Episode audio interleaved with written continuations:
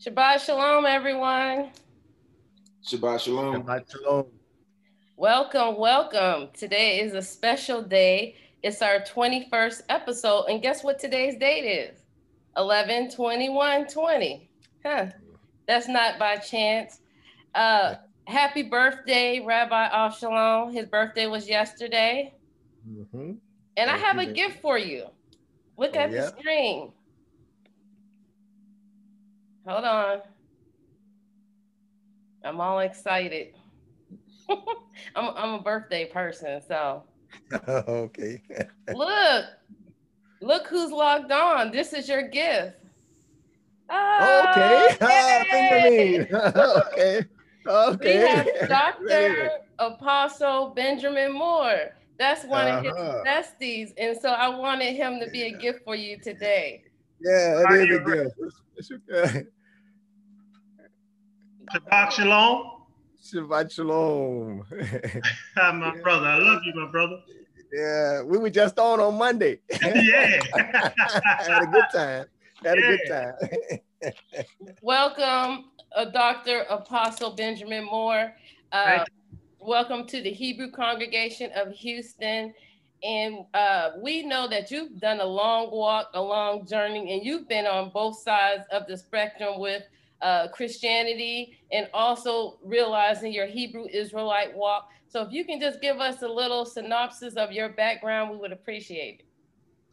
Oh, okay. Um, um, man.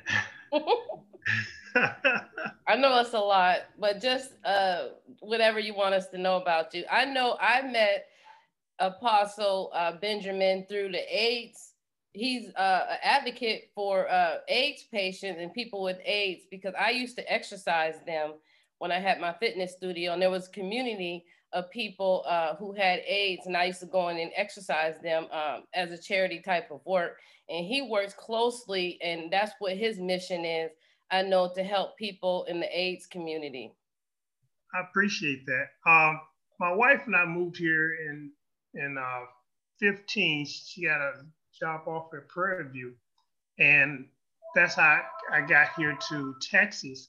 And we we work with Alpha and Omega HIV/AIDS Foundation in Atlanta, Georgia. Um, I, I, I, I grew up in the Baptist congregation and realizing that when people say the church, they normally were talking about a building. But we are the church, we the people itself. So in, in, in growing up in the Baptist environment and coming to realize that it's not about the church, it's about you, then I started learning about wanting to know Jesus. Apostle Yakar decided who, who is the uh, apostle of uh, Yakar Ministries in, in Atlanta, Georgia. She started to teach the congregation about Jesus. Who is Jesus? Where did he come from? How did he grow up? And she started teaching us his name, Yeshua. And, and from that, curiosity just grew. So I, I, I, had this unction, I guess, to just learn more about it. And upon coming here, Rabbi was one of the first people that I met. My wife and I met. We, he, at that time, he had a, him and his wife had, had a store. And then he, we went there, we talked to him, we prayed together, and they invited us to come to worship with them. And as a result of that, my knowledge of Yeshua and his background just improved. And, and my relationship with Rabbi has increased from that time to this time. Thank you.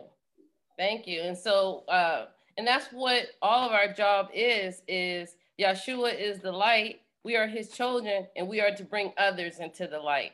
And that's why we're here. And that's what our journey is to uh, travel around social media day by day to witness about Yeshua and his greatness and his light and his love. Amen. Amen. And so uh, we're elated to have you here today. If you can go ahead and start us off in prayer, and then we'll go ahead into our Easter Keeping It Real. our Heavenly Father. Ashe, Ishana, Ashara, Nanishe, Ishena, Hashara, Astara, Ashe, Ishe, Asha, Hayara, Nanishe, Ishena, Ishena, Hayara, Nane, Ishena, Hastana, Hishena, Hastara, Nanish, Hishena, Hastara, Nane, Hisheni, Hishana, Hastana, Nane, Histana, Hashe, Ishena, Hastana, Nanishe, Ishe. Ah, yeah, yeah, yeah, yeah, yeah. We thank you, Father, for this Sabbath day. We thank you. Hashena astaye ishanara. Ishene ishana. Hashena nishti ishenene. May this be a blessed day in the Lord. Hashana in Yeshua's name I pray. Amen. Hashana. Amen. Thank you so much for the prayer. And we'll do uh, two words today. Uh, we know that uh, last week we did tada, which is thank you. And then we did the welcome, which is uh, bakvakasha. That's the welcome. And so today our word would be uh, yachai, which is child. So I am a yachai of the Adonai. I'm a child of God. Okay, so that's our word for today. We have a lot going on. Um, so I'm not gonna go through all the words. Uh, I'll go through them all next week. But like I said, uh, write it as you want to say it and I put it B A V A K K A S H A W. Ba Vakasha. So Bavakasha is welcome. All right. All right. So uh, we are the Hebrew Israelites. We are from Shem, Abraham, Isaac, and Jacob. Okay. And so we are here to learn on how to move forward. And so we have Rabbi Avshalom, we have Griff, we have all these men of God. We got uh, Dr. Uh, Apostle Benjamin Moore. I thank God for these men of God that's on today. So the men are stepping up. They're our covering. And we want any man that or female that want to join in this square, we ask that you just uh, text me underneath or message me, and we'll be more than glad to have you on. We are building our, our community. We are having our awakening. We are moving forward. And that's what we're here for. Okay, so uh, we're gonna do our Easter Keeping It Real, um, which is one of your, your best parts, I know, right? and so today is going to be on Thanksgiving. And I wanna say this word right. And when you wanna say a word right, you do what? Get on here and you can put indigenous. Indigenous. So I wanna say indigenous. That's the Native Americans, the indigenous people. Okay. So why do I say Thanksgiving and indigenous people? Let's talk about this Thanksgiving that's coming up and um, the background of it. So we want to keep it keep it real. We want to learn why are we celebrating these?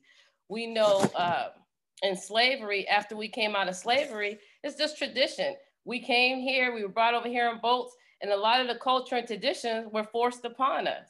And we celebrate them and we don't even know why.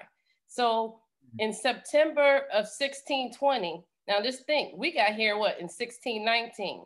So in September of 1620, 102 people wanted to separate from the Church of England, and they were called religious separatists. Okay, so there was 102 of them on this ship called the Mayflower, and they left, and they went over to uh, they left Plymouth, England, and they went over to what we call now Massachusetts. Okay, so uh, a lot of them on that boat, they were dying. It was cold over there. They, you know, they didn't know how to survive out there. So uh, they were dying from the brutal winter, uh, starvation, and diseases. And then this Native American name, and I might not say these names right, that's okay, Benaki, he came over and he started, he was speaking English and he started helping them. Okay, so him, um, Squanto, and a Pawtuxet tribe arrived. Am I saying that right, Griff? I know you, you, you are. okay, so they arrived and um, they started helping them. So how did they help them? They taught them how uh, to cultivate the land. They taught them how to cultivate corn. They extracted sap from the maple trees. They taught them how to ca catch fish in the river and avoid poisonous plants. Okay. And then they uh, they helped them and they made peace with this other tribe called the Wampanoag tribe. So you have the Native Americans already there. They see the Europeans, basically the Europeans, which are the pilgrims, were starving and dying. A lot of them had died, and they were peaceful, loving people. And they said, hey, we're going to help them. All right. So November 1961, a year later, I'm sorry, um, November 1621, excuse me, a year later after they arrived, the pilgrims had a successful harvest with the corn. So they got with the Native Americans and they called it what? Like a feast. That was their first celebration, which was this Thanksgiving. So the next year, the harvest wasn't that great, but in 1623 was the second Thanksgiving because they had a really good harvest that year. Now, here we go. By 1630, they called it the Plymouth, Massachusetts. Now, they didn't rename these people land, okay? By, uh, there was a massacre of the Indians in 1622 in Virginia. Does that sound familiar? 1619, they brought us over there on the boats, right? right? Obviously, the Indians were already there, also the Native Americans. Then they started slaughtering them. There was a massacre in 1622. All right. Then they worked their way over in 1637 and they killed many of those Native Americans that were in Massachusetts. They burned them alive. I'm not making this up. Uh, you can look it up in your history. History. It's history. These were peaceful people who helped them. But once again, their blood is in the soil, just like our blood is in the soil. So in 1789, George Washington, he proclaimed the day of Thanksgiving in 1789. And then in 1863, Abraham Lincoln, he proclaimed Thanksgiving a holiday after what? the Civil War. Okay, which the Civil War was about what? Us, the North and the South, fighting over slavery. So now you have it here the, the Native Americans were murdered. We were enslaved and murdered, being lynched at the time. And here we are, when we go to our dinner tables at Thanksgiving, we're like, oh, thank, thanks. And, you know, uh, Uncle Jeffrey isn't here, Aunt Sarah isn't here. The Native Americans were slaughtered. They're not here. So when you sit there and you're eating and you're celebrating, you need to ask uh, the Lord, Yahshua and Yahweh to vindicate them, to have mercy on them. Because that's a hurtful situation to help somebody and have all your people, even children, were burned alive. And I'm not trying to uh, mess up your Thanksgiving. I, I traditionally would, was celebrating it too, but you got to know your history. And we have to know what's going on. Okay. We have to awaken. This is an awakening, and that's what we're here for. Uh, uh of course, they had to capitalize off of it. It's predicted that the U.S. will make 1.1 billion, with a B, billion dollars for 2020 Thanksgiving. 1.1 billion dollars. And you want to go biblically? The Europeans were what from Japheth, one of Noah's sons, who went up in Europe in the cold area. Genesis 10 and 5 in the Bible says that Noah's son Japheth is the Gentiles, are the Europeans. Right. But Yahweh, Yeshua, we have mercy on them. We're not bitter. We don't hate everyone because he's grafted everyone in, right? But we have to know our history and know we're celebrating. So when you sit there and you're eating, you know what, what the, the background of this really is. And we ask for peace and mercy on our Native American people and us. The, the grounds of the United States have our blood in the soil, and so the Native Americans' blood in the soil. Anybody want to make a, a, comment on that? Yeah, if, if you don't mind, sister, so let me just that that was a beautiful walkthrough of that history right there, and I just want to add a piece to that. Um, understanding that, and this is when I had to stop celebrating Thanksgiving. Is when I realized that it wasn't a celebration for everybody. Understanding that here in America, uh, for the Native Americans or the or, or the American Aborigines, whatever you want to, whatever label you want to call it. Um, that day is actually labeled as a day of mourning for them. Uh, that day is a day that is not celebrated, but is rather mourned by those people because of one of the greatest genocides in human history that no one wants to talk about. No one wants to talk about the fact that this is all stolen land and that one of the greatest genocides in human history had to happen for this land to be here. Not only that, the other part of it is that a lot of us have Native American in our blood, whether we know it or not. After we were freed from slavery, after we had to, you know, just kind of go out and figure it out on our own, a lot of us combined and uh, and joined in with different Native American tribes, um, things like that. So a lot of us have Native in our blood. These are our ancestors as well, uh, and we don't even realize or acknowledge it. Um, so just wanted to add that piece in that uh, every everything that we celebrate, everything that's celebrated in America isn't celebrated by all people groups. There are oppressed people groups that when we celebrate this thing, it is a sign of oppression to them. Um, so just wanted to add that that other piece in there. But again, thank you for bringing that up, Sister Easter, and going through that. Um, so necessary at a time like this. You're welcome. Anyone else want to make a, a comment? Okay. I, just I like to say that uh, I appreciate what you're doing, and because a lot of us and other races we don't recognize it and, and you're putting it out there for us to think about. And once it's out there, then we're responsible for what we do after we have that knowledge. So I just like to say thank you for putting that out there. You're welcome. Okay, so uh, just just think about and and it's, it's not a, it's, it's not a really a celebration. It's not and my heart cries out for the Native Americans also, which they are what? Brown people. They're brown people. They're our color. They have melanin. And so uh, there's a long history with, with, with that whole situation. Okay. And so our, our teaching today, we have our great Rabbi Avshalom. I was glad to give him a nice little gift today. his, his bestie is here and um, we're going to go back to life cycle.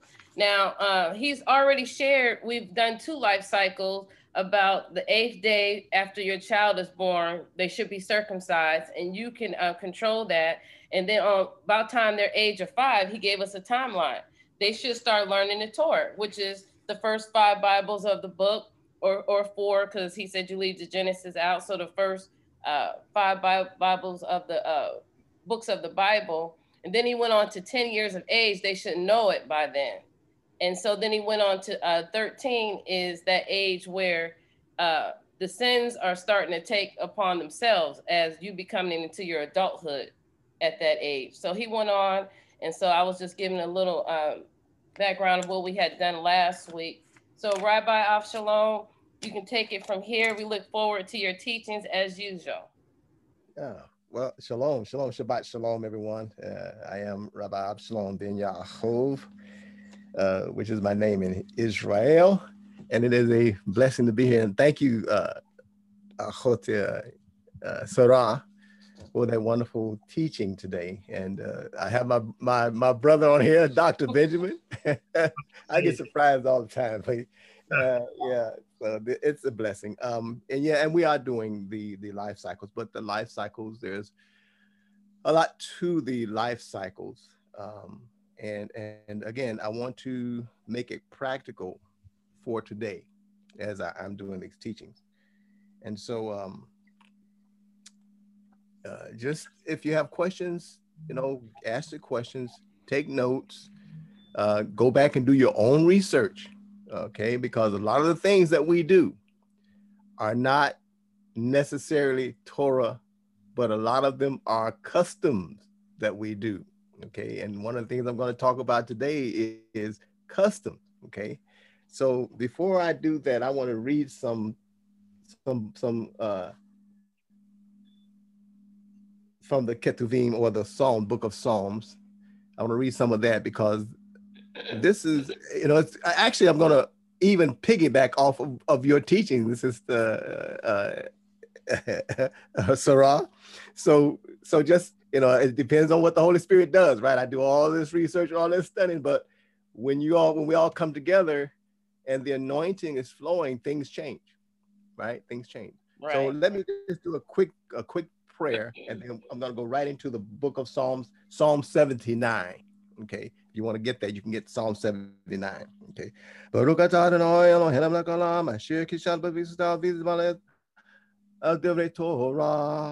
Blessed are you, Lord our God, King of the universe, who has sanctified us with his commandments and commanded us to study his Torah. All right, very quick and to the point. Now I'm sitting in my man cave today and I got my books all around me.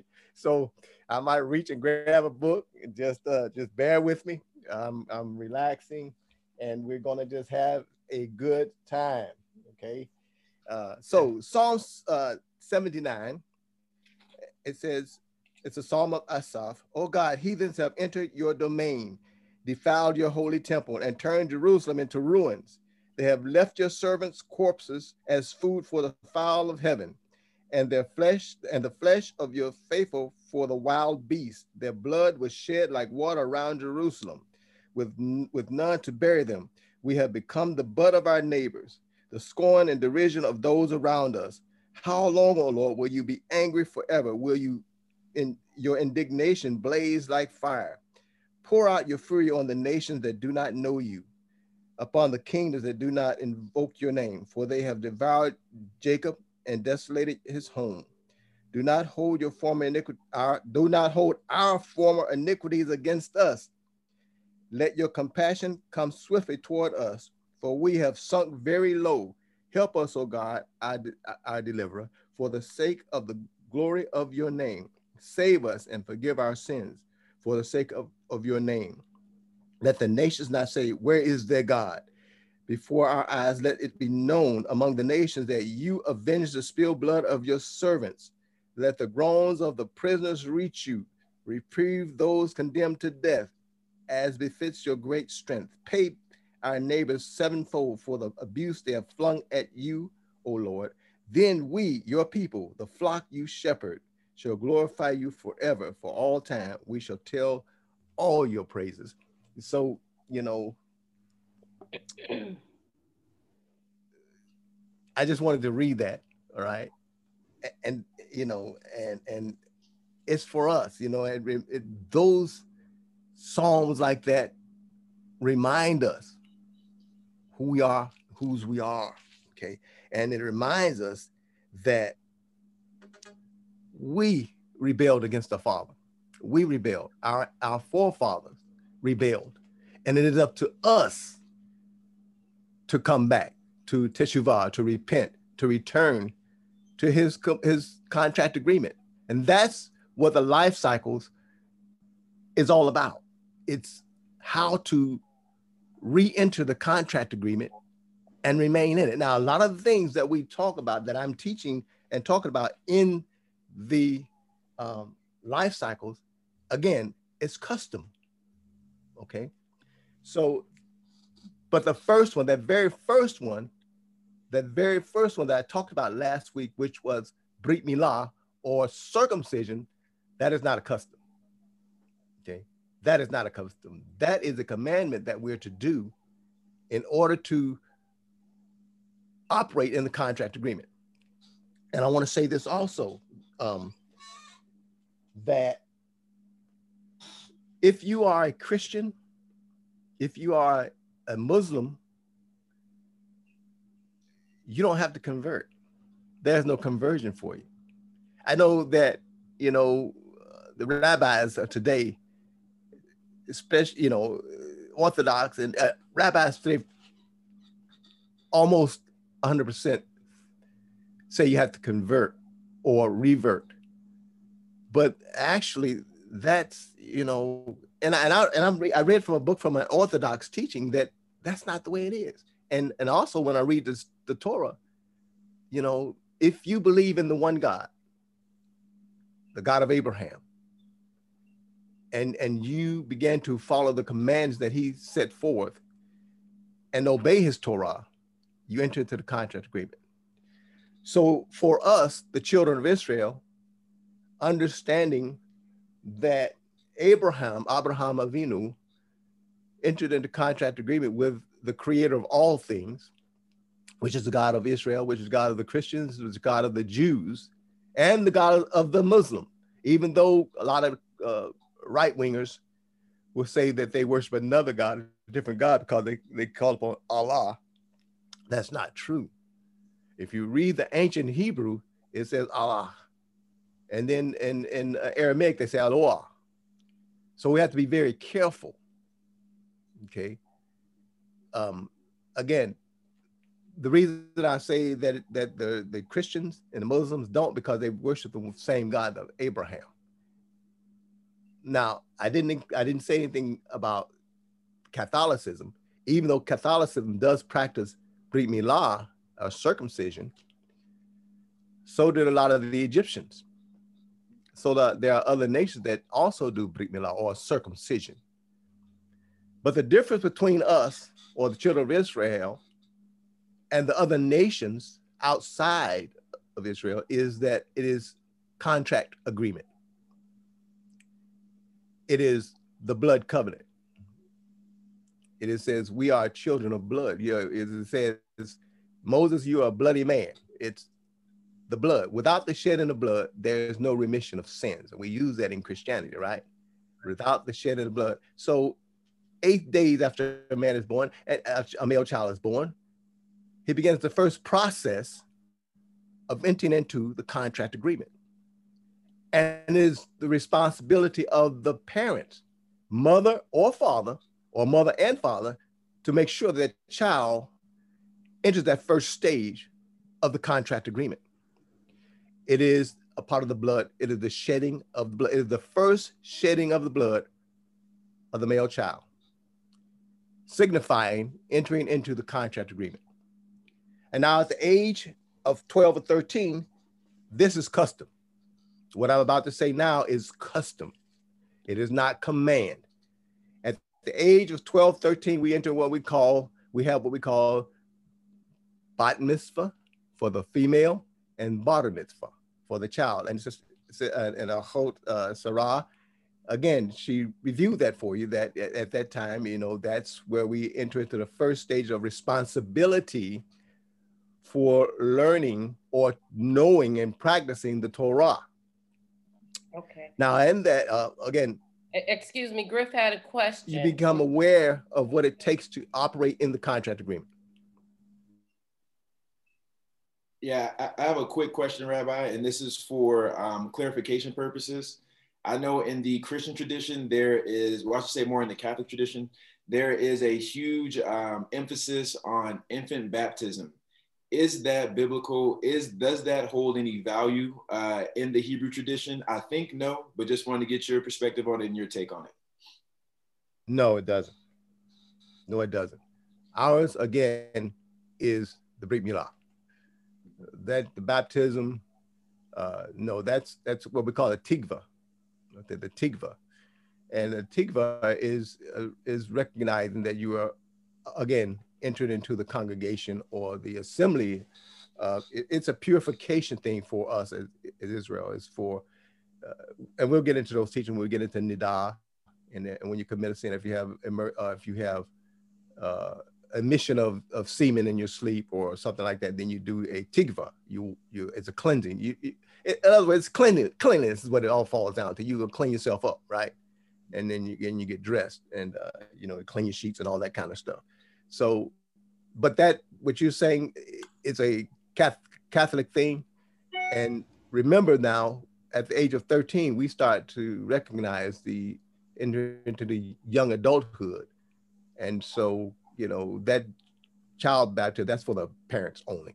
Right. Yeah, that, that that's a that was an interesting question because even in the Baptist church, when you're about five or six, they stand you on the table, they stood you on the table, and before you left home, your mother said, when they asked you a question, just say, I love the Lord. So they stood me on the table and say, Why do you want to be baptized? And I say, Because I love the Lord. I didn't know nothing about the Lord. But what what do you have to say about that baptism? I've been baptized three times in my life, but uh, what about the Baptist baptism? That's training though. That that that's training up a child in the way you know, training us. All of these things that we do, these rituals that we do, these these customs that we do, are supposed to is supporting us in, into keeping our minds on the Father, mm. that He is a central part of our lives. So there's nothing wrong with that.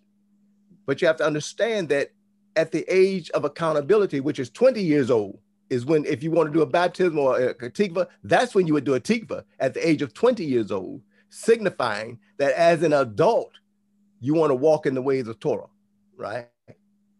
If you're going to really do it properly, right? Because again, remember, those are customs, right? And and they they are uh, you know uh, now the actual Im- immersion is a command. We are commanded to do certain immersions. Again, that was for Nida, you know, when that time of the month for the women and and a men uh, emission of semen. You know, uh, if you touch a dead body, you know, if you do things that are, you know, ritually render you ritually unclean, then you do a mikvah or an immersion. So in that respect, we are commanded, right? Um, but we do them for people that are returning to the Torah, who have left the Torah. People that are just entering in will do a, a mikvah or an immersion to symbolizing that they're coming into, again, entering into that watery, as we call watery grave, or we, you, you enter, you're crossing over, you're crossing the waters, a Hebrew, you're becoming one that is aware of the Torah and you're going to live by the Torah. Okay, that's again, there is a command for it, but then there's the customary portion of it. Okay, so it is important for us to understand that um, there are customs, but there are commands. There is a command for the mikvah, and there are times for it, and that's why it's important to learn the Torah. That's why the children are immersed in the Torah at such an early age because it's important for us to understand and to know the contract agreement the very essence of it. And, it, and that is the Ten Commandments. If you understand the Ten Commandments and know how to operate in the Ten Commandments, and then it's broken down into various categories as you grow older, then you understand how to, to recognize things that are not Torah and you know not to do those things. I remember this also. I wanted to do this also because sometimes we we uh, want to say that if you don't do a certain mitzvah, it's a sin. That is not necessarily the case. There's a sin against man and there's a sin against God. Okay. And the sin against God, when you break the Torah commands, you're sinning against the Father. In many, in, in you know, in that first category, you should have no other God before me. You should not create an image to bow down. You shall not, shall not take the name of the Lord thy God in vain. Remember the Sabbath day to keep it holy. Those are spiritual. If you break those, then you have to get you have to get reconciled from the Father, reconciliation from the Father. I can't forgive you for that. Man can't forgive you for that, but only the Father can forgive you that for that. But now, if you disrespect your father and your mother, carries a double whammy because now you're doing spiritual and natural. But then when you commit adultery, you steal, right? You lie on someone, and you covet someone else's possession in, in, a, in a way that you want to go and take it, now you're sinning against man, and man is responsible to forgive you for that. Okay. So, so reconciliation, um, when you say that, is repentance. Is is that what? Yeah, repentance. You know, in order to be reconciled, you have to repent 1st mm-hmm. So if I do you a wrong, then I need to come and, and, and, and fess up and say, I, I did you wrong. Will you forgive me for that? And when you when I do that, it is your responsibility to forgive me of that sin, that trespass that I did against you, right? Against you, against the person, against the man, right? So you know, if I steal something from you, I have to, and then I have to pay restitution. Uh, this is this is getting into a different area. This is getting into more of you know but it's important to know that because you asked the question, we need to, to really get into it because again, life cycles, we deal with that because on a daily basis. But it's important that you understand the contract law and the contract agreement and how to apply it today. So remember, this is important because we we we say if you smoke, you're sinning. You're not sinning when you smoke. You're destroying your body. Yeah. Okay, that's not a sin. You drink alcohol. You're not sinning when you drink alcohol. Because if that was so, the priest would always be in sin. Yeshua would have always been in sin because he drank that alcohol. Yeah, that's true. You see? But if you're a drunkard, now you're sinning against your body and you need to repent right. from right. that and get back on track. So we have to understand that, right? That's why we have sunshine band when you're a child. That's why we have uh, willing workers when you're a child to start teaching you these things. But unfortunately, we have the wrong idea uh, or wrong understanding of what sin really is, mm-hmm. right? And that's and that's why a lot of us want the United States. We know reconciliation is first admitting what you've done. And that's what a lot of people are looking for right now. The protesters are looking for the United States to say, yes, we did this. And, and they're not. And so that can't save us because we know our descendants were the ones who got us over here by them not following the commandments from the beginning. That Deuteronomy, what we uh, talked about, uh, Griff was talking about last week. But we at least want them to say, yes, this happened. And no one's doing that. But go ahead. No, they're not going to do that. Right. Because they have a form of godliness, but deny the power thereof. Have a form of godliness. Right. So we have to understand that.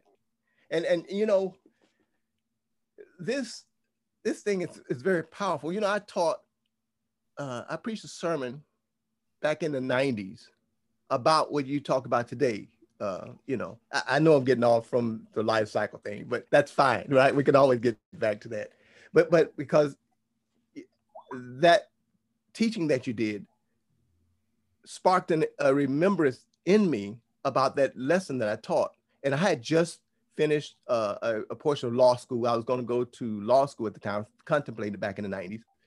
And so I was at Southern Bible College in uh, uh, uh, South Texas School of Law, and I was learning about the law, the code, right? And and so I decided not to go to, to go and pursue the law degree.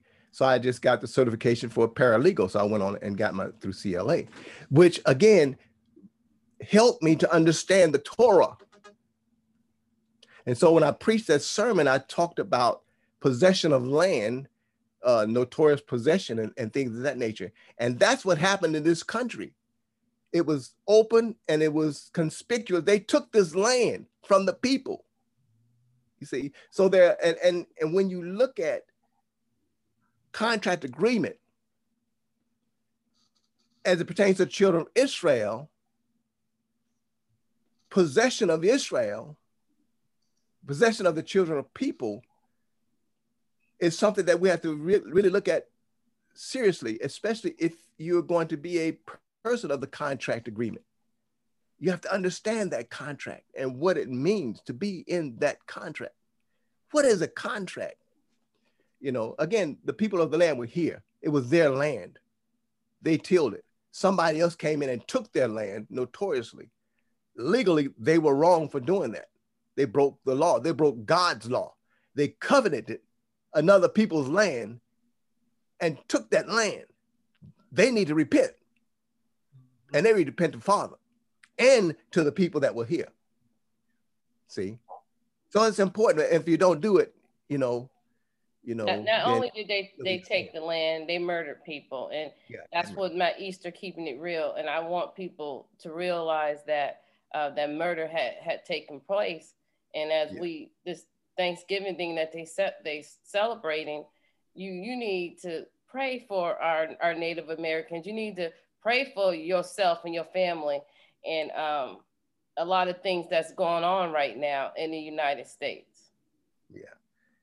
And yeah, and, and a lot of those people that were here that were, as we call Native American, the original people on Turtle Island, were again, some of them were Israelite blood. You know, some of them were. So, you know, and then that that goes that takes us back into the curse and all that stuff.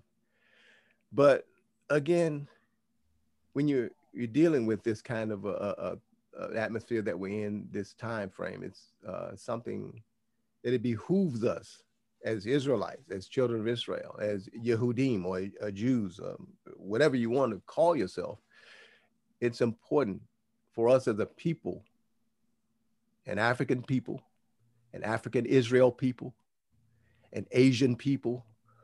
You know, if, you're attached to the Torah, Torah does you no good if you don't know the contract agreement and you don't live and abide by the contract.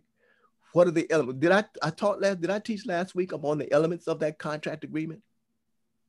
No, you didn't teach on the elements of it. You know.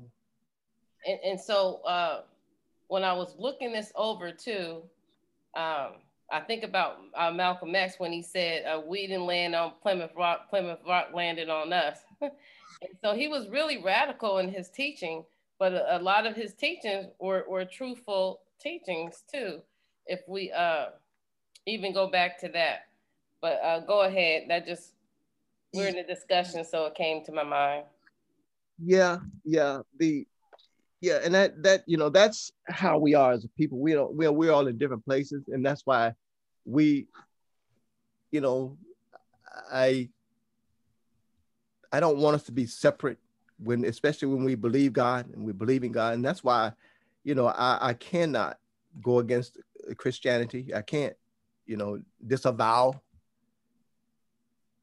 The only thing i can say is if you're a christian learn the contract agreement and learn to abide by the contract agreement you know? And so these things that we're teaching again uh, some of them are custom but they're all designed to lead us back to the torah right? So right. if you know that you know and, and as and remember you know at bar mitzvah again i'm gonna get back on track again. At bar mitzvah and bar mitzvah the child is 12 13 years old which if you look at uh, if you go back to this abraham when Ishmael was circumcised, he was 13 years old. He was 13 years old, around age 13. And so I, I believe that that's where that custom came from, you know, um, bar mitzvah, becoming responsible for learning or, or, knowing and living by the Torah. I, I, I believe that I, I, would use that. Okay, if I if I were going to say, I would say, remember Ishmael was 13 years old. And, and Griff, contract agreement. Griff yeah. had a question. I'm sorry. We try to keep the questions going too. Okay, yeah, that's good. Uh, yeah, Rabbi, quick question. So um, I know you said that even if you're a, a, a Christian, uh, it's important to understand the contract agreement and abide by the contract agreement. Uh, so my question to you was, um, if you are not an Israelite, do you still benefit from the contract agreement? Do Gentiles benefit from the same contract agreement that we as Israelites benefit from? Understand this. When you enter into the contract agreement and abide by the contract agreement, you're no longer a Gentile. Right. Understand that. Once you enter into the contract agreement, you are no longer considered a con. That word should never come out of your mouth again. When you're blessing the Father, you don't say that I'm a, I'm a, a Gentile. No, you're no longer a Gentile. That term should leave your lips and never come back. So you're you're now under contract agreement, but you're responsible. Now you're responsible. Okay, it's like uh, uh, in the book of Ruth.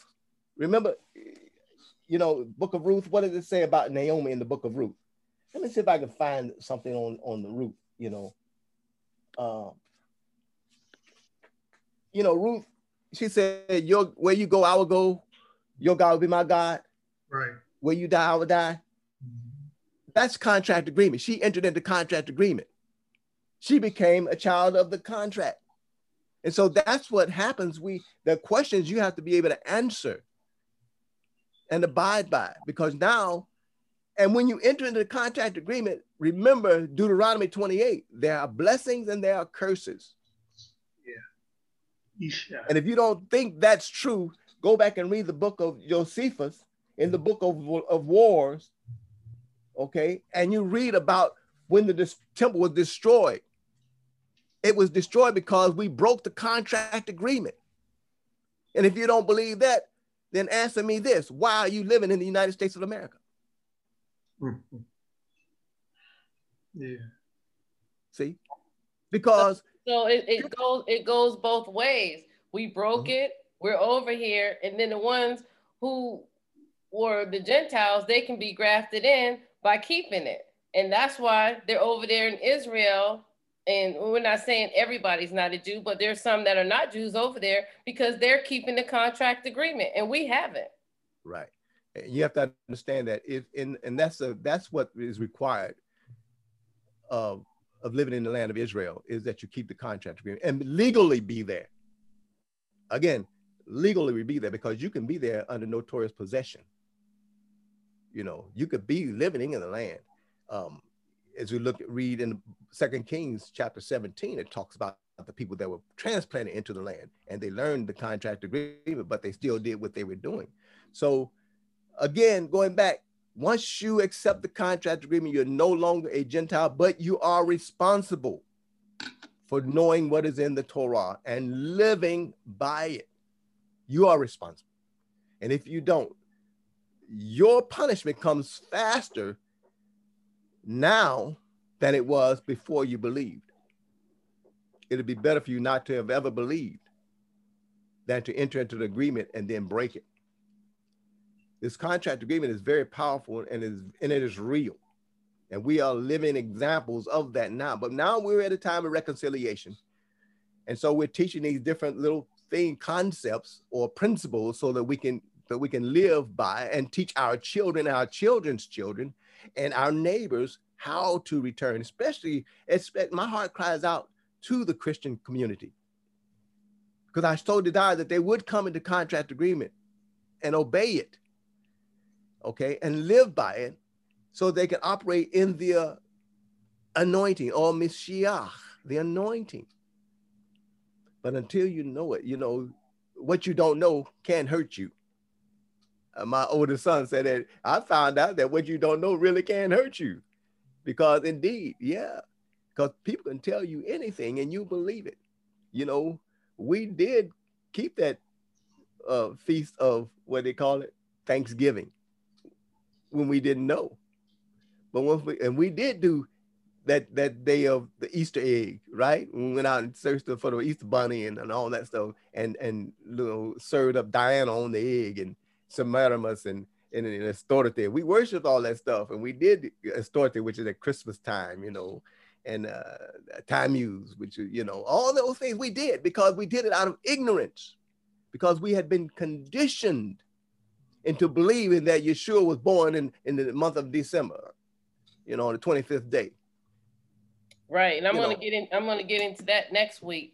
And Yeah. so uh and that's why it talks about being born again. It's not coming out of your mother's womb again. It's the coming into the knowledge of what the Bible says and what the Torah says and and what the truth is about everything. That's what's Right. being reborn again really is. It's coming having the awakening. Yeah. And we were taught those things as children. Remember, we were taught those things as children, right? Right. So just think about it. Now we're reversing that. We're no longer teaching our children that, but we're now we're teaching them you need to understand the Torah, right? You need to, and that so that's what we're instilling into our children on a daily basis. When we wake up, when we sit down, we rise up. That's why we say the Shema. It reminds us. See, saying that Shema is a command. It's really when you read the Torah, it doesn't command you to do the Shema.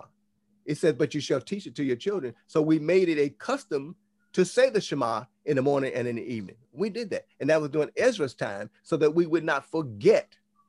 See, so that we could would not forget. So it was done. And that's a good thing, right? To re, to to say the Shema, at least the first six lines of the Shema. Shema Yisrael Adonai Eloheinu Adonai Echad Baruch Shem Kamo Malkuto Le'olam. V'ahavta et Adonai Elohecha b'kol levav v'kol nafsheka v'kol me'adecha. You say, Hear, O Israel, the Lord our God, the Lord is one. Blessed be his glorious name, whose kingdom is forever and ever. You should love the Lord your God with all your heart, all your soul, and all your strength. Right? And then Yeshua said, You should love your neighbor as yourself. You see? So we say that in the morning when we wake up and we lay down. That's a good thing because it reminds us that we are to hear the, the words and it should come out of our mouth. We have another custom that the children are taught between the age of of of of, of five and 13 and they watch and well actually my granddaughter she's watching us now. She's covering her head. She's saying amen. She's learning those things because we're instilling it into her. You see? And we do that as a and as YPWW and Sunshine Band. We were instilling Christianity into the children. We have to make sure they understand that in that they should learn how to apply the contract agreement in their everyday life so they know it we know it so that again we when we see the earthly the the, the those are outside the contract agreement that are keeping Christmas, they'll the children say, why are they doing that? And you can tell them, well, they do that because they don't understand the contract agreement. But we do understand the contract, so we don't do those things. And we can go to the book of Jeremiah and you can read where they cut down the tree and they decked it with lights and, and, and don't be and don't be afraid of it. We can teach our children about that and show them, right? So it's important for us. And that's why we have these life cycles. Again, here I am back at it again. That's why we do the life cycles. And so some of it you're going to, again, some of it you're going to, it's going to be uh, a challenge to you because especially when we start talking about the marriage ceremony and how we're to conduct ourselves in the marriage, right? So that's part of the life cycle. When you get, yeah, you said 18, 20 years old, you start getting ready for marriage and stuff, right? So you have to know how to treat your wife and you have to know how to treat your husband. There are different things in, and that's taught in the, and I say life cycles, but actually I'm teaching you from the Shulchan Aruch and I'm teaching you from the Mishnah and uh, bringing it out of the Torah, how it lived. Now, you know. And, and, I, and I think about you, Rabbi Avshalom, how you said your mother, who's a Native American, taught you the way. Well, you, and I think about 1622 when they went to Virginia and they, you know, they were bringing slaves over there. I'm sure they were saying, who are these people they have chained up and, and bound? And they were, they discovered, hey, these are, you know, from the Ibo tribe over there off the slave trade. So I'm sure the Native um, Americans knew who we were because they were bringing them over in their area. Yeah, they did have communication with us uh, before then. We have some historical documentation that say that. But remember, there were five civilized tribes that had slaves. And remember this, though, even though we call them slaves, they were incorporated into the communities of the, the Cherokee, and you know, and, and I can't remember all the names, but uh, of the five tribes, but they were incorporated and actually a part of the tribe. When they're so the different you know, slavery in itself was not, it was more like a servant. You became an eved, a servant to a person, and you're supposed to be treated in a certain respect according to the Torah, you see. But what happened here, the experiment here in this in this land on Turtle Island was a totally different thing. It was not really servitude, it was chattel. So when the Native Americans saw us coming over, they knew who we were already. They already knew. They had already had communication with us. And remember also that slaves in the Native America, the original people, were also taken to, to Europe as slaves. You know and, that? And Dr. Dr. Moore wanted to add something too. Uh-huh. Yeah. Okay. Well, I agree with what you, what you just said because we were definitely sent to Europe.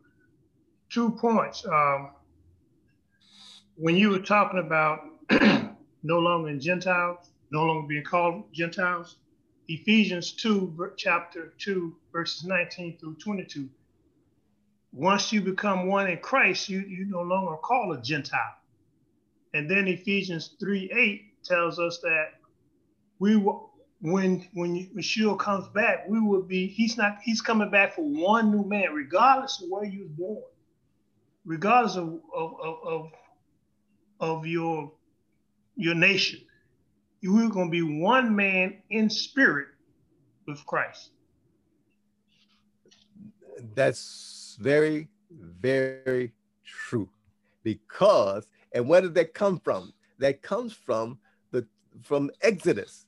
It says there was a mixed multitude that came out of the bondage. That's a right. mixed multitude. That's right. You know, so you know, and and and and actually from teaching from the orthodoxy, they teach the same thing. Used to, and, and it used to. I don't know if they still do, but I, I believe they do. But you know, once you come in, that you know, and they talk about the the uh, uh, actually talk about the mixed multitude and talks about the Khazarians who converted. It talks about how during the time of Yeshua that uh, during Paul's time that they converted a lot of people became known as Jews, uh, right. you know, and and entered into. And we have rabbis, sages who were, you know, outside of it that, that joined the congregation of Israel, became known as Jews. They weren't actually named Jews. They called Jews because they were not Israelites, but they took on Torah, so they became known as Jews and they became rabbis.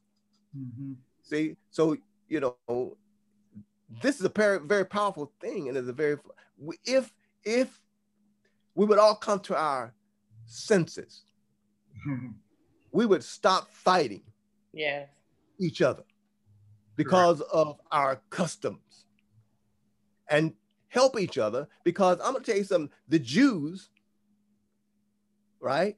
I'm talking about the black ones that call themselves Jews and the Europeans that call themselves Jews would would it would do them well to learn how to operate in the Ruach HaKodesh, the anointing of the Holy Spirit, and not just the letter of the law.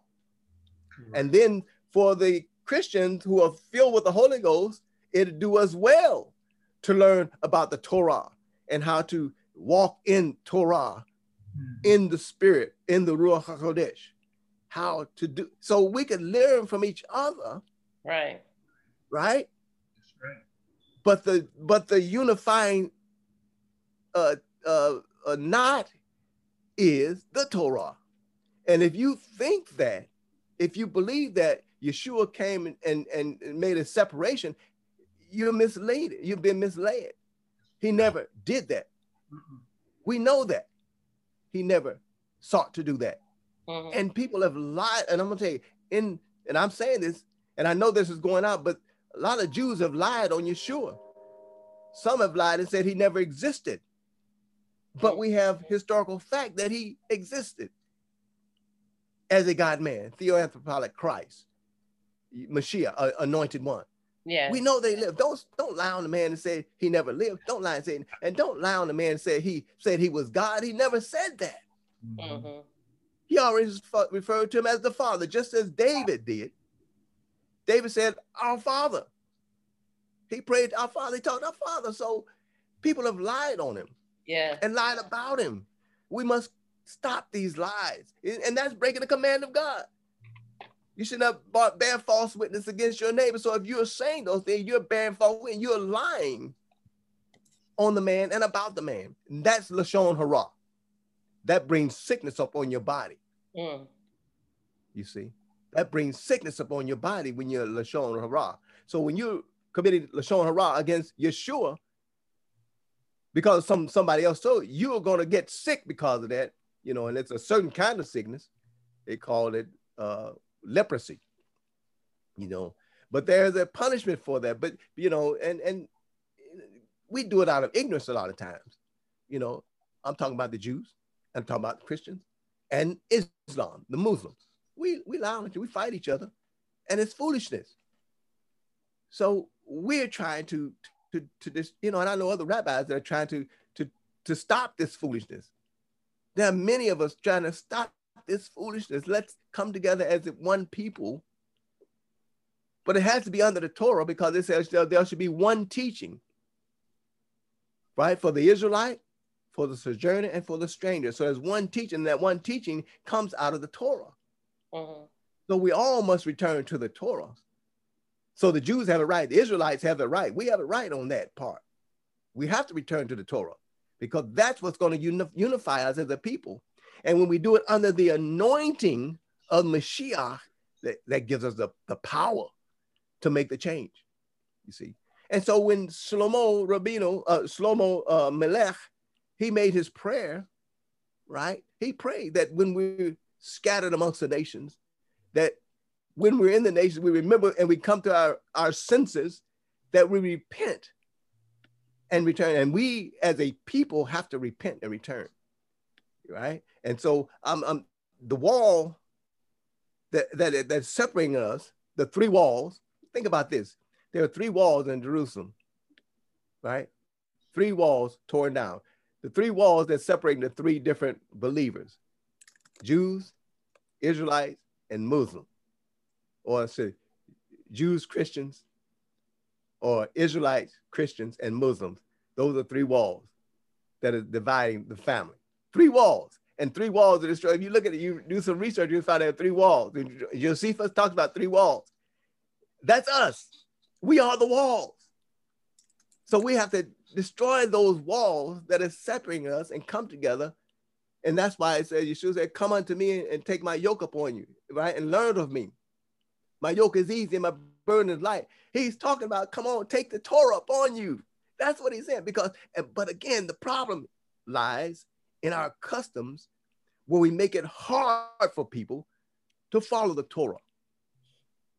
Right? We make it hard. Men have made it hard. It was not meant to be so.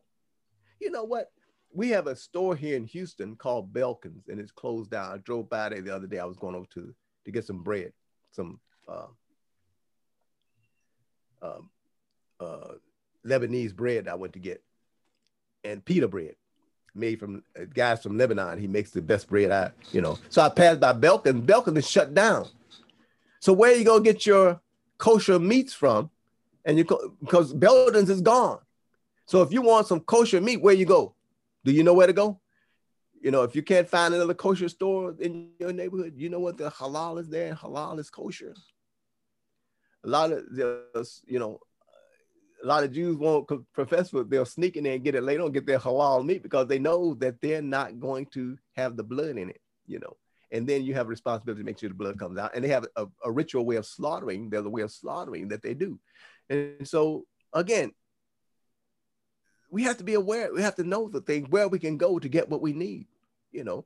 And then if you want to eat kosher, just you know, again by uh, knowing where to go. And we have a uh, network of where to go and, and to get different things. We have to do these, and we learn these through again. Torah teaches us how to deal with each other, you know, how to treat each other, and we learn that at an early eight, it's instilled in us as a child.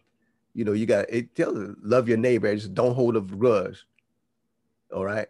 Or take vengeance against the children of your people, but love your neighbor as yourself. So when it says your people and your neighbor, your neighbor are those that have converted and become Torah keepers. That's what your neighbors, you know, the other people. And and your people, of course, those are your bloodline, those are the Israelites. Mm-hmm. And and so we have to stop fighting each other and and and tearing each other down. We have that even in the just in the in the African American community, we destroy each other, you know, because we don't know who we are. We've left the Torah. If we stayed in the Torah, we would love each other. You know, if we understood it, well, if we go back to Genesis and go back to Genesis in, in the seventh day, in the sixth day when he created man, he said he created him in God's image, in the image of God, he created him, male and female, created them. And if I'm looking at you and I'm seeing the Father in you, then how am I going to hate or destroy you or break the command of God? Right. You know, so, and these things are instilled in God. And then that's a part of life cycle that te- life cycles teaches us how to do those things and, and what to expect at different times of life and what the responsibility is is at that time of life so back to it again at 13 you start to understand that there are certain things you can do and can't do and shouldn't do as a young adult while you're under the the protection of your parents until you turn 20 years old so you learn those things, you learn how to operate them. And so when you go into school outside and you act a different way, it's because you've been, the Torah has been instilled in you and you understand, you know, and it's no, I'm back to this 13 years old because in our community, we, Maisha and I, Elisa and I used to talk about this. We didn't have, and, and friends and family, and we didn't have customs that we did, you know, when we got to that age. And really, it's just you know, when Yeshua went up as a child, he went up and he read, uh, and and he was found, you know, he and his mother and father left him, and he was back there with the rabbis, and he was confounded with his answers because he was at 13 years old at that time. He was operating in responsibility. Mm-hmm. He had read from the he had read from the Torah. He had been up and did his bar mitzvah. He had done it. That's what that's what all, that was all about. He was going there for that. You see, and so you know, Yeshua is showing us he did all these things. He did the immersion, signifying that he's in what under the Torah. He was signifying that he's out of sin. He's, he's repentance. He's doing he's doing the immersion, signifying repentance. Why was he doing that? So that he could show that we need to operate in the Torah principles. He went to the temple on Shabbat because he's teaching us. He's going through the stages of life. He's showing us that through the stage of life, there are certain things. So at bar mitzvah time, 13, he was doing the bar mitzvah. We need to teach our children at 13. You need to be responsible for learning and operating in Torah because Yeshua did it. We need to go back to that story and say, look at what Yeshua did at 13. His parents had to go back again because he was still under their protection until he was 20 years old. So they went back together and they taught him a trade, how to be a carpenter and all these things. And you're learning these things in his young adult years. You see? So there is a reason for doing what we do. And there's a reason that we need to return to the Torah. And, and again, I'm teaching out of, of this book here, which is what? The complete book of Jewish observance. The complete book of Jewish observance. What I'm, I'm reading from the life cycles. Of course, I do it from a Beta Israel as well, but I always look at different sides and different perspectives. I want you to see it from different perspectives. So this book is a good book. All right. It's a good book. If you don't, it gives you some scripture. Again, this is the complete book of Jewish observance. It's a practical uh, manual for the modern Jew. Okay. So again, and it teaches know Griff, Griff has that book also. Yeah, yeah, it's a good book, right? It talks about the Khazarians. It talks about it talks about the Christians and Muslims, talks about all the things that I talked about today. It's in that book. It's in that book. You see? And so, I've, uh, I've, started reading my Sefer, and mm-hmm. it's been very helpful, and it's teaching me words too out of the mm-hmm. Sefer. Mm-hmm. Yeah. So this is a really good book for you to get also. Yeah. I'll tell you something else that with that Sefer, in the book of Josephus, in the notes, it talks about uh, second Esdras and you don't have that in the King James version. It's Esdras. It talks about the things in Esdras. Uh, it gives you the names of the uh, the books in Hebrew. Gives you the yeah. Hebrew names, and it talks about after the Second Temple, uh, Yeshua name was always used. They praised him, and then they wrote him in the books. Right. Yeah. And, and, how the Greeks changed the name, and then when it got by the time it got here to uh, the United States, it was Jesus. So it talks about all of that in the Sefer also. Yeah, and and and that name, you know, that name change did a lot of damage because in changing the name, it's like Kunta Kinte name was changed to Toby. But at the end of the day, this whole program is about us coming together. Yeah. Whether you say Jesus Christ, whether you say Yeshua, the Lord, the Christ, at the end of the day, it's about keeping those commandments it's about building up your family. It's about knowing who you are, your identity, knowing that these are your people, are Hebrew Israelites that's in this Bible. Yeah. And so it, it's coming into the truth. And yeah. so, um, and I study Christianity. I go to church on Sunday, and I also keep the Sabbath day holy on mm-hmm. Friday and Saturday. Mm-hmm. And so that's that's not hard. It's not that hard. Yeah. I would say that if when you coming into and begin to apply the principle of Torah, um, just let it happen. The yoke is easy, the burden is light. Let it happen. Begin to apply it, and before you know it, changes. I mean, things will change, and people, like I said, people will say you you're a different person, and they do that anyway. But even more so because they're going to see that you your whole you're flowing in the anointing and your feet are on the ground right? And you're able to touch people no matter where they are. There's something about the anointing of god that mm-hmm. you know he we have to understand that he is right and and his spirit is yes and he doesn't have to walk through walls he doesn't have to because he is. He, is. Right. he doesn't have to come to you. He is. Mm-hmm. He's in you. He he put his spirit in us. Yeah. And all he all he desires is that we just take the yoke on it and just to release the Holy Spirit, the anointing to operate in your life because he's there. He doesn't have to come, he's already there. Go to the next level. Yes. Yes. Next in level. your mouth. Yeah, right. The word is nearly even in their mouth. And it? And it's all there. So he's trying to tell us that, you know, and, and it behooves those that are Orthodox Jews that, and, and many of them, I'm gonna tell you the truth. Truth be told, they they know a lot of them know it. They just don't show it in public. But and they know how to operate in it.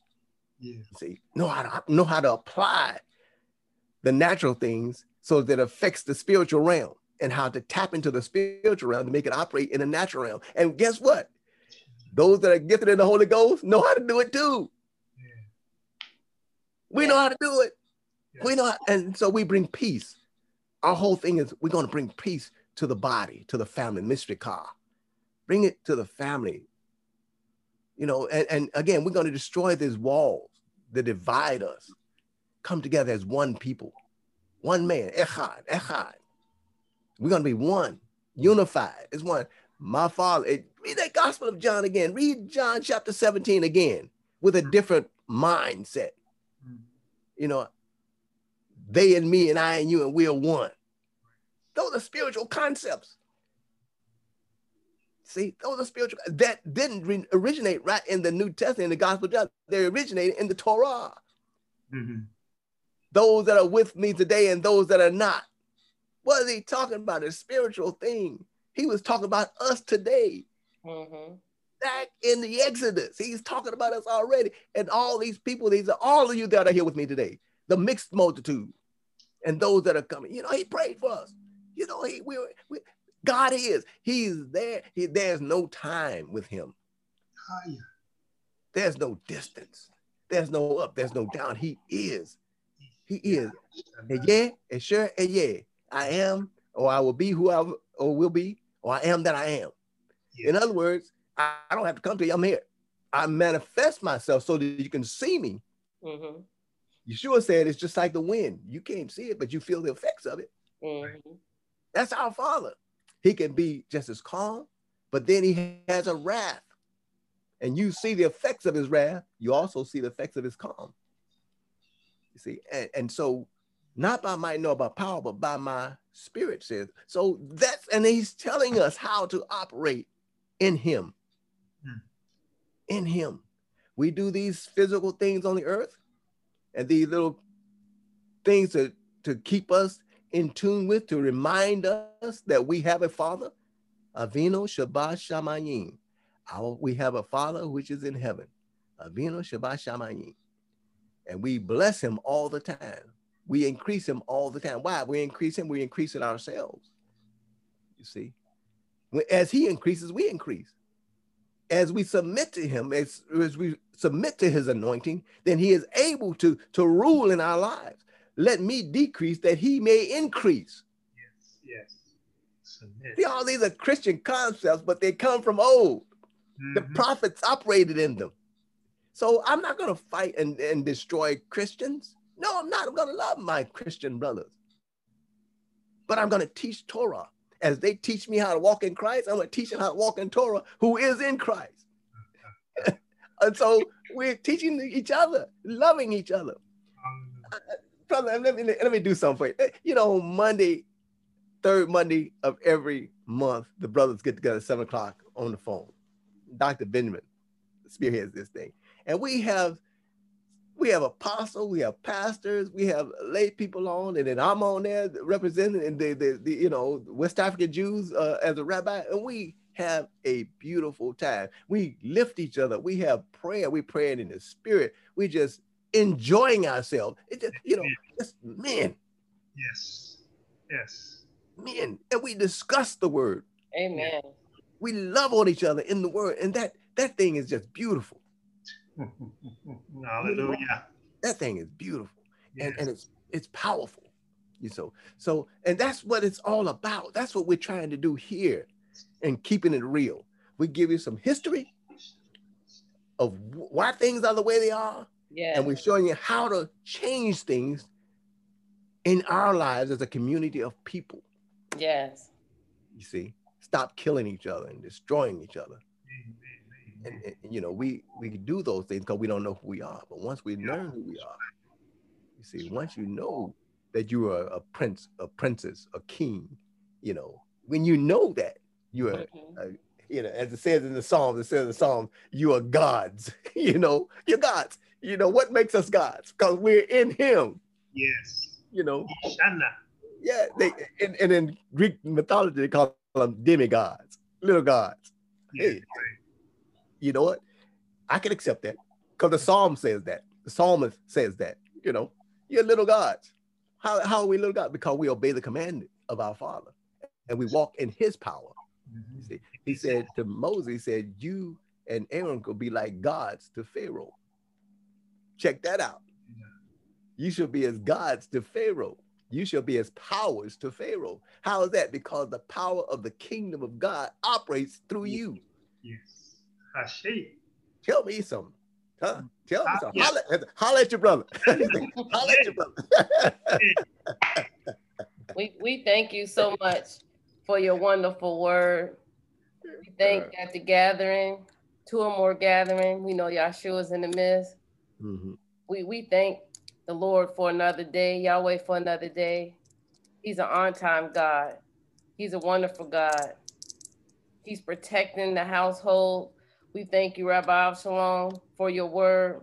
We thank you, Dr. Apostle Benjamin Moore, for your word. We thank everyone. We thank uh, uh, Lisa, Art Griff. God is good. He's an awesome God. Our Elohim, our I am, our Abba. We lift him up. We give him praise. He's omnipresent. He's everywhere all the time. We love him. We love his mercy.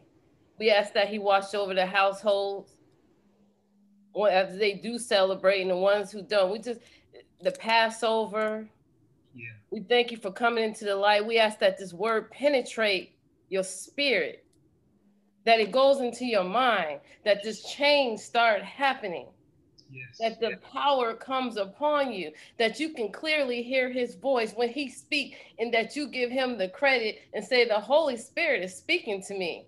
And that you thank the Holy Spirit daily as it gets more, more, more in your life, and that you can hear it, and that the blinders are taken off Right.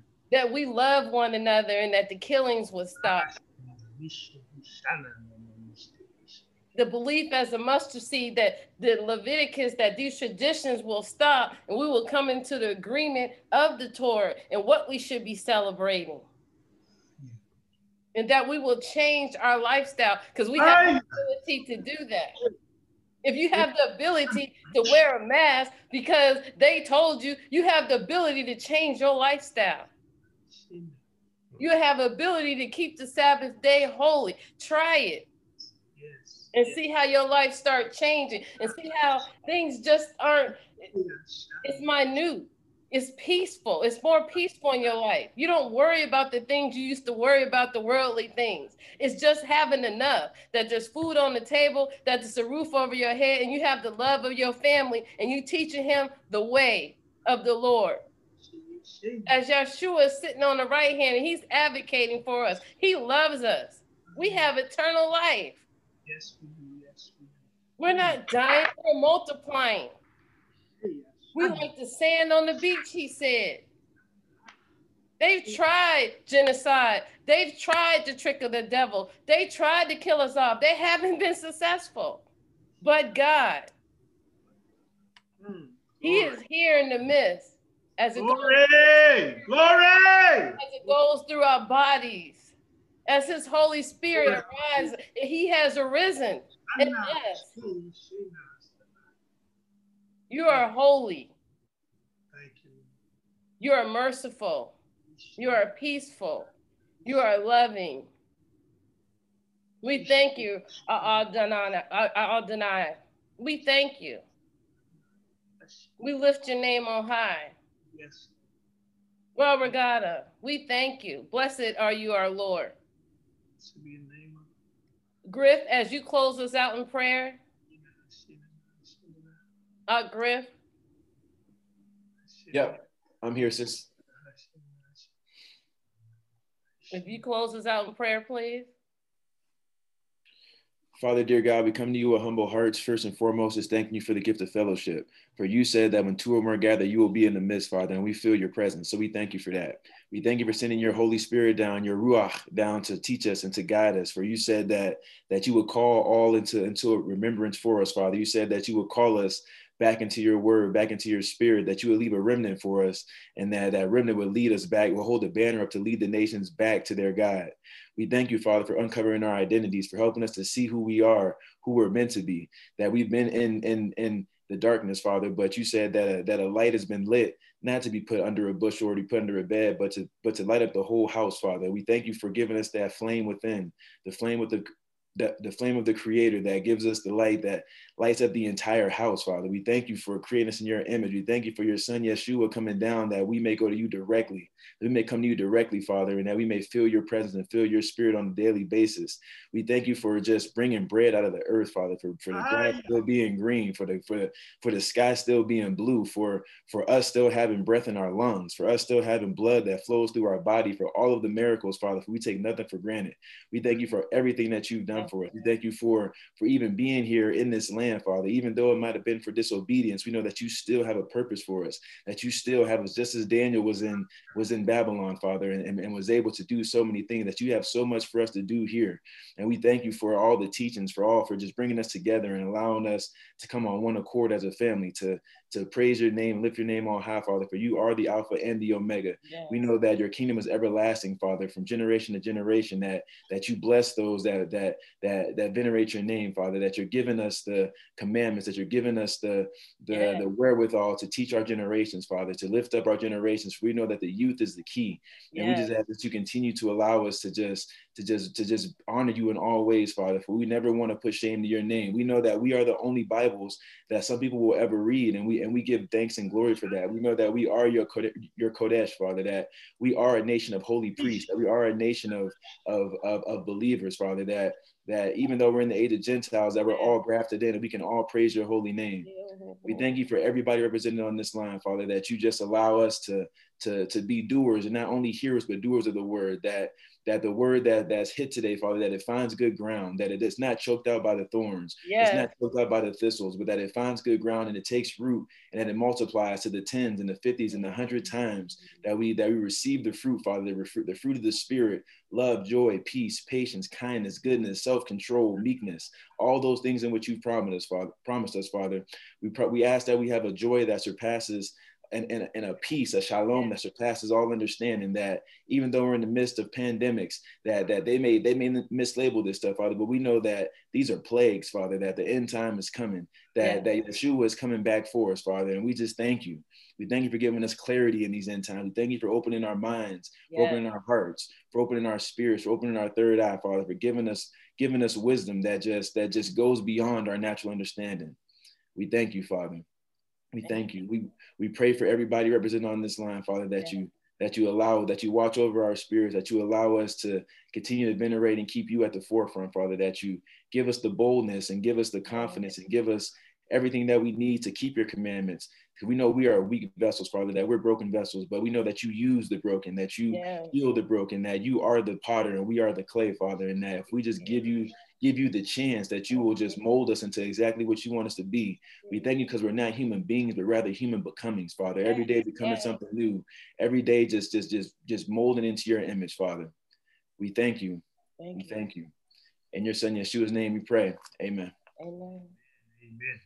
All of these men have poured out their spirit to you out of love. From the young one to the more seasoned one. We're doing it because we love you. There's a spirit right now as you touch the screen that's flowing. Yeshua is real. You repent, you recognize him, you study your Torah, and you and you give it over to him. It's too big for you. The spirit is moving right now. The skies are open. He loves you you touch the screen and say, I recognize that there is a true and living God, and you say, Help me find thy way, I guarantee you he will show up and show out. And if he's done it for us, he's no respecter of person, he'll do it for you. Today is a day, a new start and a new beginning. Give it over to him. It's too big for you. We thank you for another opportunity. Shalom. Shalom. Shalom. Shalom.